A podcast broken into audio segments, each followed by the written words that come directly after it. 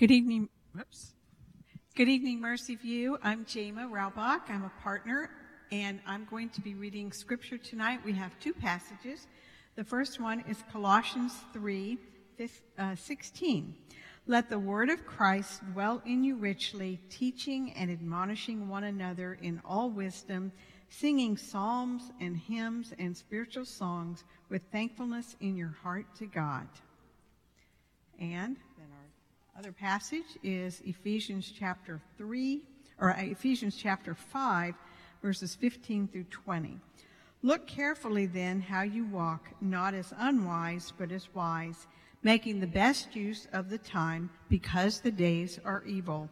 Therefore, do not be foolish, but understand what the will of the Lord is.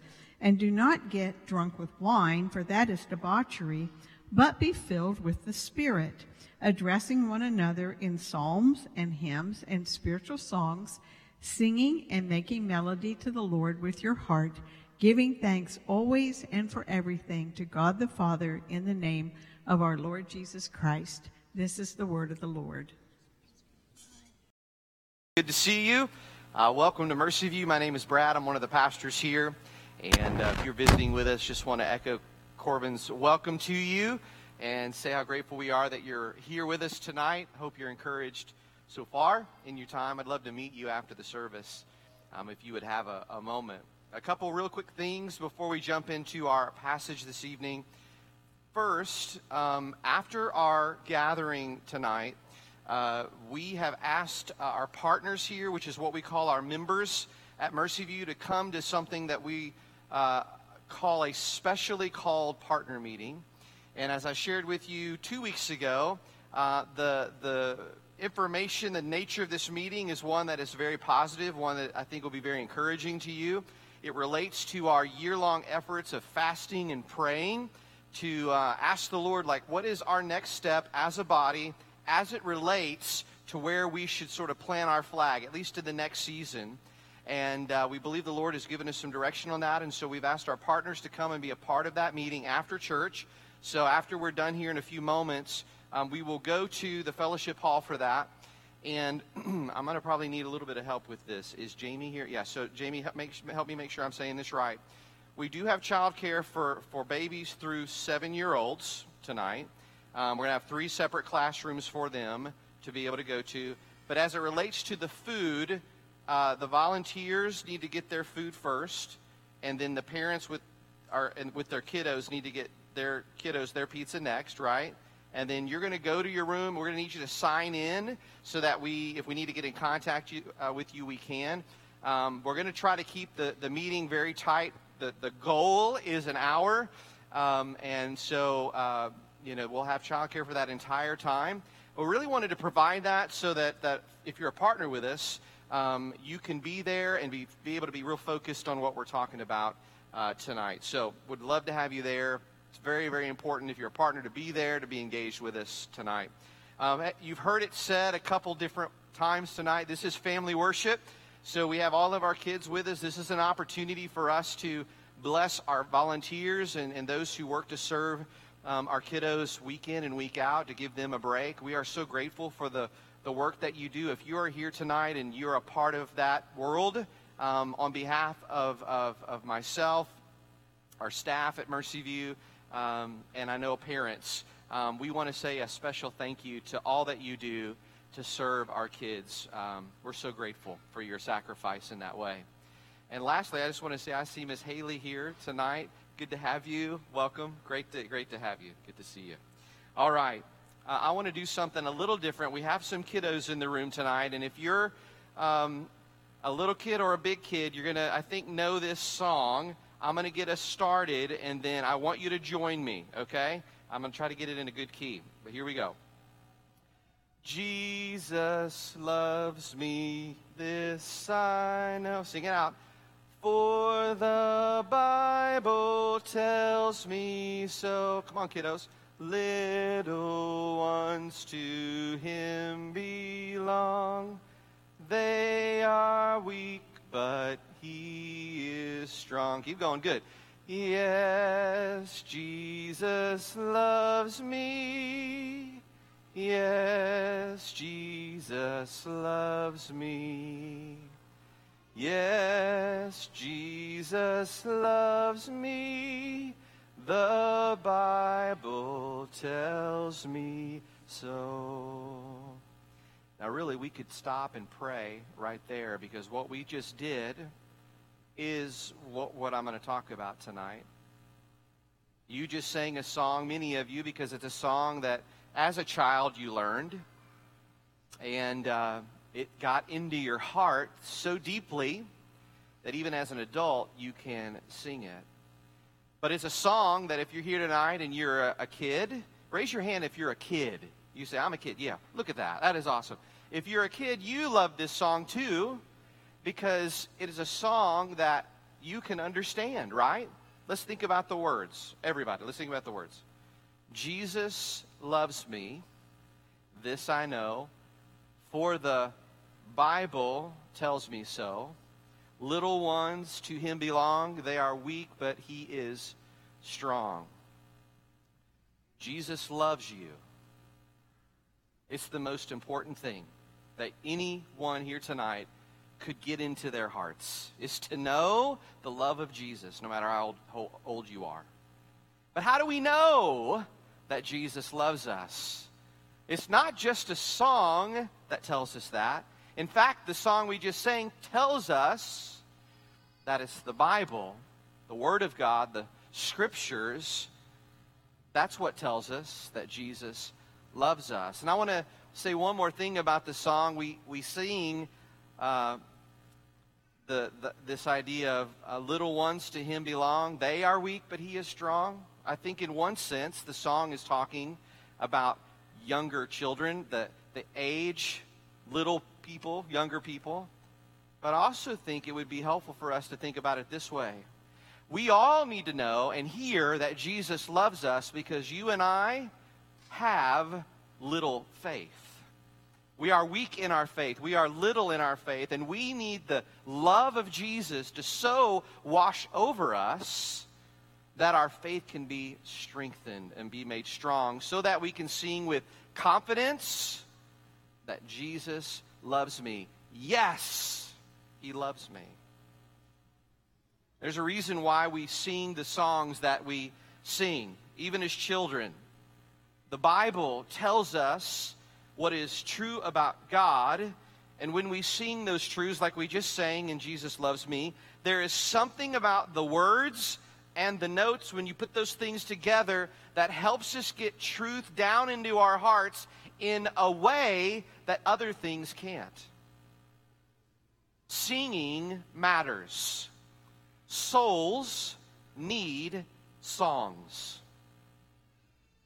Tonight we are continuing our summer series called By the Book Scripture as Worship Center on the topic of worship. In particular, what we're doing right now gathered worship, gathering together as God's people week in and week out to worship our great God. And in that name of the series, you get a, a sense of what is at the very heart or center of our series, and it's this the Word of God must, it has to be at what is the very center of all that we do when we gather together in worship.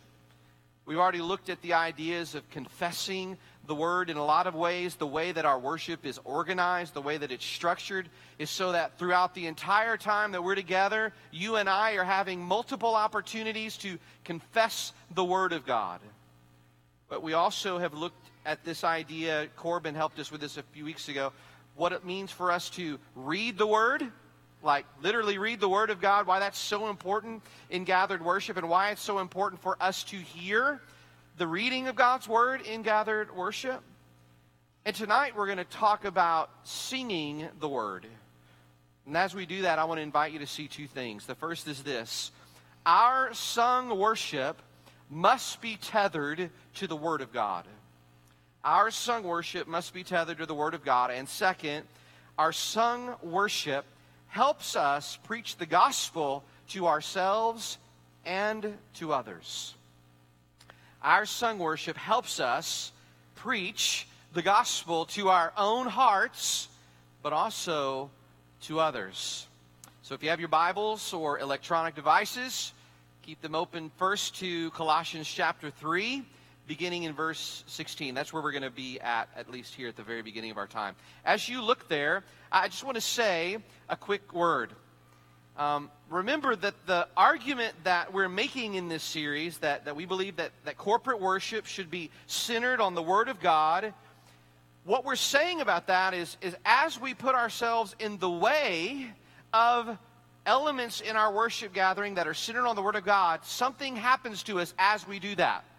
We are being formed, we are being shaped or reshaped into a people for the glory of God who are thriving and flourishing in our Christian journey because the supremacy of Jesus in our lives is what brings real happiness.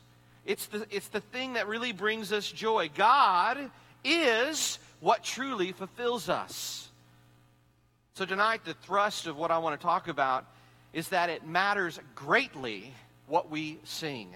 Why? Because what we sing forms us as well.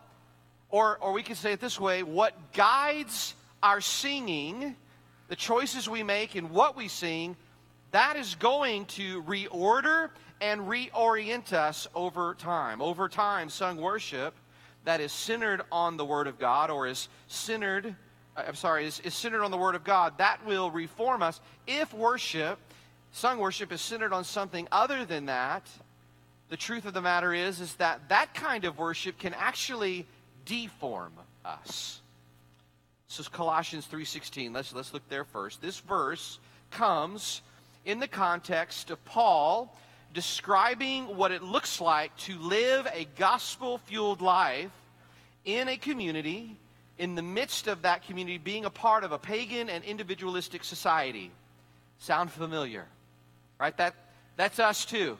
And right in the middle of talking about that kind of Christian living, he talks about singing. It's very similar to the other passage we're going to look at here in a moment, Ephesians 5, where Paul goes right from singing to talk about household relationships. Here's what Paul is doing. Here's why he is doing that. Paul knows something about the nature of singing. What does he know? Well, the, there's something about singing that both enables and encourages what he calls here in Colossians 3 the rich indwelling of the Word of Christ in our lives. Now, the Word of Christ, um, I believe we could simply define tonight as the gospel. It's who Jesus is. The Word of Christ is who Jesus is. The Word of Christ is what He's done. It's why it, it, it, it, it tells us, the, the Word of Christ tells us why all of that matters. And Paul is saying that our singing in gathered worship must be marked by songs that speak to the gospel story, tell the gospel story, have implications of the gospel uh, story, so that that very gospel cannot just sort of live or dwell inside of us, but actually reside in us richly. Richly. Paul is saying that singing then, some in some way, it's mysterious in some ways too, helps us do that very thing. Um, there's a, a, a musicologist uh, by the name of Harold Best, um, who, if you're interested in this kind of stuff, is a great guy to read on kind of this idea of, of, of, of what gathered or corporate worship uh, looks like uh, biblically. But he says it this way God has taken the most precise way of communicating truth, which is words, and combined it with what could be argued is the vaguest way of communicating truth, which is music, and he's put them together to make singing. The purpose is that what we know with our minds gets connected in our hearts. That's God's idea, that's his plan. And Paul's point here in Colossians 3 is that somehow God has designed singing to help us connect the truth of the gospel from our minds to our hearts. To help us feel and experience the truth of the gospel. God gave us singing to affect, that the, the things that we love, to remind us of the things that are most important about what Jesus has done to save us and to redeem us. Another thing that Paul is getting at here, though, in, in Colossians 3 is this singing must be a part of what we do when we gather together in worship. It's actually one of the primary ways that God intends for the Word of God to dwell in us richly in our corporate worship. The first one is, is what we're going to be talking about next week, which is preaching. But the second one, the, the, the second primary one, is singing. This is a common misconception, um, or there is a common misconception many times about sung worship uh, in our time together. And honestly, preachers are some of the, the, the biggest offenders of this idea. Our singing in corporate worship is never a warm up for the sermon. That's not, not the purpose of it. It is not filler in the service either. Colossians 3:16 is laying out for us that singing alongside preaching is one of the most important, if not the primary ways that God has ordained for His Word to dwell richly in each of us. Now, reading the Scripture, hearing the Scripture read is another way, but, but tonight we want to really drill this down. Singing is also one of those primary ways. I heard a pastor once say that what we sing in worship is take home theology right? The, the best songs that we sing together serve as three minute, easily memor, uh, memorable, deeply biblical summaries of hugely important truths, right? Think of, of the, the song in Christ Alone. Now, that is a song that is, is straight up telling the entire gospel story. That's not the only requirement that we have here at Mercy View that it has to kind of go from beginning to end. A, a, a, song can have an implication of the gospel story, and, and that's good. But, but In Christ Alone is one of those unique songs that really just tells the gospel story from beginning to end. When we sing in Christ Alone here, it takes us anywhere from four to five minutes to sing it. But by the time that we're done singing in Christ alone, you have sung in a memorable form a complete theology of the life, the death, and the resurrection of Jesus, also with clear and practical application that you can use for your life that week. Are you with me? That is why it matters what we sing. This brings me to the first thing that I want to invite you to see this evening. Our sung worship must be tethered to the Word of God. What does it mean to be tethered to something? Well, a tether is a, a line to which someone or something is attached to for security or to limit its range, right? When you tether an animal, um, it restricts its range of, of movement. When you are saying, like, we, we need to ha- have our worship tethered to the Word of God, what we're saying is that the scriptures are what helps create our boundaries, so to speak, of what we sing. It rightly limits or checks or regulates what we sing. Or said another way, if a song is not tethered to the Word of God in any way, we aren't going to sing it here.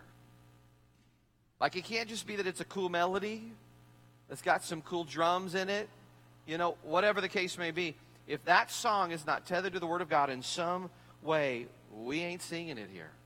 Now, we're not strict uh, psalmists here at, at Mercy View, and, and, some of you are like, what is, what is that? Um, there are those, and these are brothers and sisters in Christ, who their belief is, is like you actually can only sing songs that come straight from the Scriptures, particularly the Psalms what we're saying here, this idea of our, our music, our, our sung worship being tethered to the Word of God, is that we believe that we must sing songs that are true and consistent and in line with what the Scriptures teach. So let me give you a little bit more uh, insight to our thinking about how this works here at Mercy View. Here at Mercy View, um, we have a small song selection team that reviews song suggestions for our corporate Sunday worship gatherings. Those come sometimes from, from you, our partners.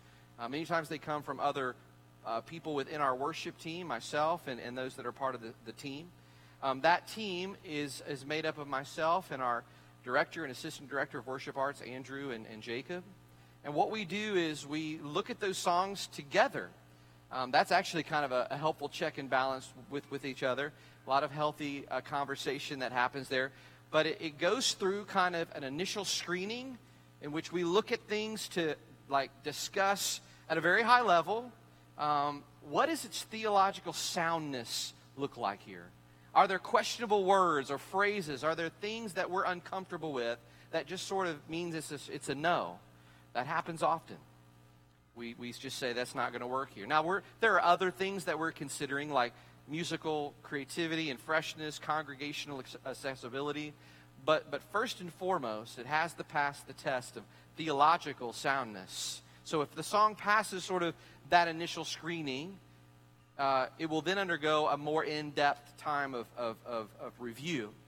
And this step is to make sure that the song is, is for sure theologically sound, like it must be biblically correct and consistent with the whole counsel of Scripture. It must be theologically clear, like the lyrics can't be so ambiguous or so poetic that it's open to misinterpretation and, and, and leads to making the message unclear. Um, this doesn't necessarily rule out that we aren't going to sing songs that have some metaphorical language in it, but we are always going to, well, typically, we're going to lean towards clarity over ambiguity or vagueness. But not only theological soundness and clarity, but theological richness as well. Lyrics, I believe, should explore the depth and breadth of the gospel or aspects of the gospel's implications. Sometimes a song will, will present the entire, like the full gospel story. We just talked about that in, in Christ alone. Um, another example of that would be Come Behold the Wondrous Mystery, which is a, a favorite here at Mercy View. But I, I want to make sure you hear me. This does not mean that every song is going to outline that entire gospel story in, in a song. That's not the goal with all of our, our songs. So rather, it's if it's theologically sound and it speaks to an aspect or an implication of the gospel, we will consider it. Let's think about the songs that we just sang. Good, Good Father uh, is, a, is a, a song that is, is about our declaration of God's goodness, right? That is an implication of or an aspect of the gospel. In the gospel, the uh, God is a good, good father. That's a good song for us to have on our lips, right?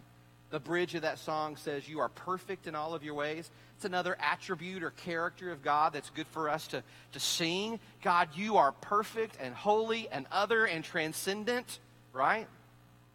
And then we sing, Your word will stand, right?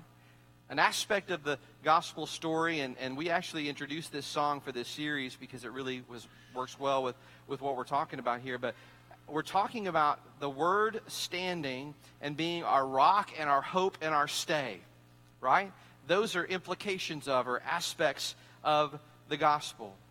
But this process for us to choose music in this way is an attempt to tether what we sing to the Word of God. We are attempting to bind ourselves to the Word of God here at Mercy View as we choose songs. Our sung worship must be tethered to the Word of God. Now, if you would, look with me at Ephesians chapter 5. That's the second passage that you heard uh, read, this will be a little bit more brief. We actually see some other things that happen as we sing together in this passage that I just want to point out um, that I think is a big part of why we do what we do. Notice that Paul, in this passage, and he's, this is similar to, to what he was saying in Colossians 3 too, but this kind of singing is to happen in the context of community or a, a group of people like us on a Sunday evening. It happens with something we do together. He's not talking about singing this stuff by yourself. He's saying this is something that we do together. In fact, in verse 19 of Ephesians 5, he says that we are to address one another in these songs. Address one another in psalms, address one another in hymns, address one another in spiritual songs. Why would Paul say it that way? Well, I love this. This to me is so beautiful when we sing together as a family, I just want you to think about this. Particularly the people that you're sitting around or standing around, you are hearing confessions of faith all around you about what is true about who God is. Right? And in these moments of worship where it's a little quieter and the voices are really ringing out, you're hearing the entire room confess faith. You're hearing it all around you, people testifying to who God is. Just think about that for a moment. When we sing, In Christ alone, my hope is found, we are hearing the testimonies of the, the, the reality that we are saying, Jesus, you are our hope. And everybody's doing that together. here's the reality. Sometimes you and I come into this place and start to sing some of these songs, and you're like, man, I, Jesus doesn't feel like my hope tonight. But I cannot tell you how often this happens to me. If, when I'm in that position and I just look to my right or my left and I see you singing this song, that song, with all of your heart, it begins to lift me up. Right? Watching others worship God with abandon is another way that I think the Lord intends to have the gospel preached to us. Right? The point of this second part here is, is that our sung worship preaches the gospel to ourselves, but it also preaches the gospel to others. Your singing preaches the gospel to me. When we sing in Christ alone, my hope is found. How amazing is that to have those words on our lips, to know that everybody in this room is uh, uh testifying to the hopefulness that is found in God. And here's another interesting thing that I think Paul is, is getting at here singing is also missional.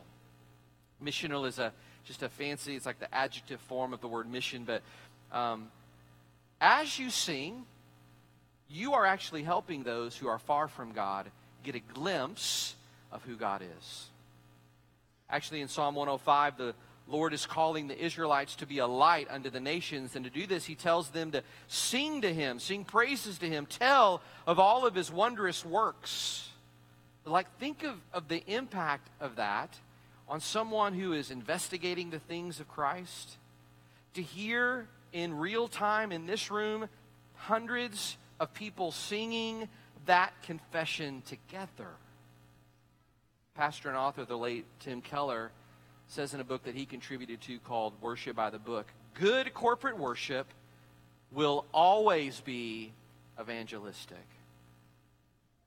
Now, I want you to see one more thing here that is really in both the Colossians and Ephesians passages. Chances are that you don't connect singing and spiritual warfare together.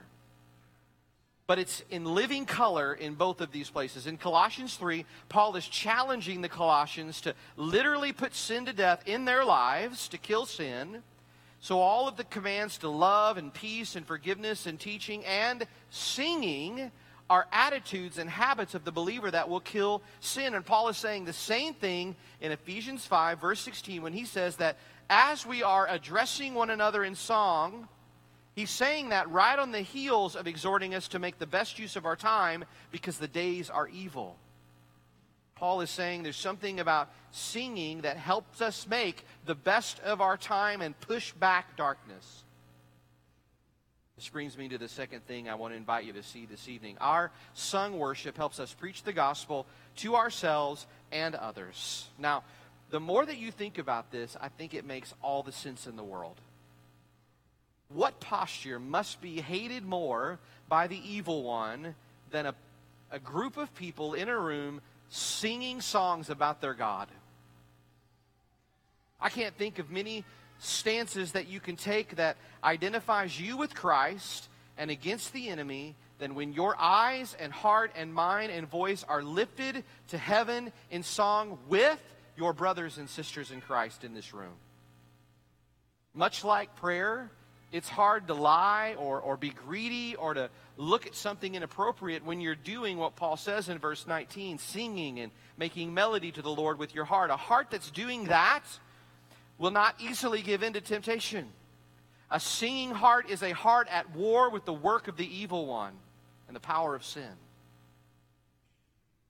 When you sing, you are making much of someone other than yourself. You are glorifying God. And friends, the enemy does not want you to focus on the glory of God.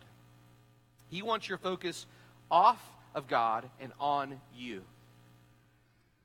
But when we sing songs that are tethered to the Word of God, it brings defeat to the enemy and to sin in our lives because that's what the gospel does. Singing is like musical preaching for our hearts. To bring glory to God in song will naturally take the focus off of ourselves and put them on God. Colossians 3 and Ephesians 5 is, is trying to help us see that in a powerful way as we sing to God and to the Lord because He is the object of our praise. It has a unique way of bringing our heart, soul, mind, and strength together to bring our, our focus entirely on the one who brings us real happiness. And in this age that we live in, where many of us struggle with the spirit of the age, getting caught up in that, or just the, the age of distraction, singing grabs the attention of our hearts and helps us focus on God and away from the temptations from within and without. Our sung worship uh, helps us preach the gospel to ourselves. Let, us end here tonight. No one knows the way in which sin marks the souls of men like Jesus did. And no one knows the remedy for that devastation like the Savior himself. Everything that Jesus did in his life and in his death mattered. And that included, listen, his singing. Jesus sang. He sang with people, he sang to people. At the Last Supper, Jesus and his disciples sang a hymn together. Jesus, the Word, led these men in singing the very words of Scripture that he was embodying. And the very next day, Jesus died with a psalm on his lips. He bore the wrath of God on the cross while whispering a psalm. Psalm is another word for song. So that we might one day sing those same songs with joy as God God's children. So friends, it matters that the savior of souls was a singer to souls. It matters that the one who turns hearts of stone into hearts of flesh gave us this gift of song to drive that gospel reality and all of its implications deep into our souls. We don't do this very well, but let's just think about the future. In Revelation 7, 9, and 10, the Apostle John describes a glimpse of an eternity with a great multitude of people from every tribe, peoples, and languages. Listen, singing before the Lord. Singing for the Lamb. Salvation belongs to our God who sits on the throne, and to the Lamb is the song. Friends, we don't do this very well. We're very much a microwave society, but there is an eternity that awaits us. On that day, will you be one of the great multitude that no one can number singing that song? If not, I pray that you'll make that decision tonight to follow Jesus so that you can be a part of that choir. I hope you'll be there singing the song of our Savior Jesus. Friends, singing matters. Souls need songs. Let's pray together.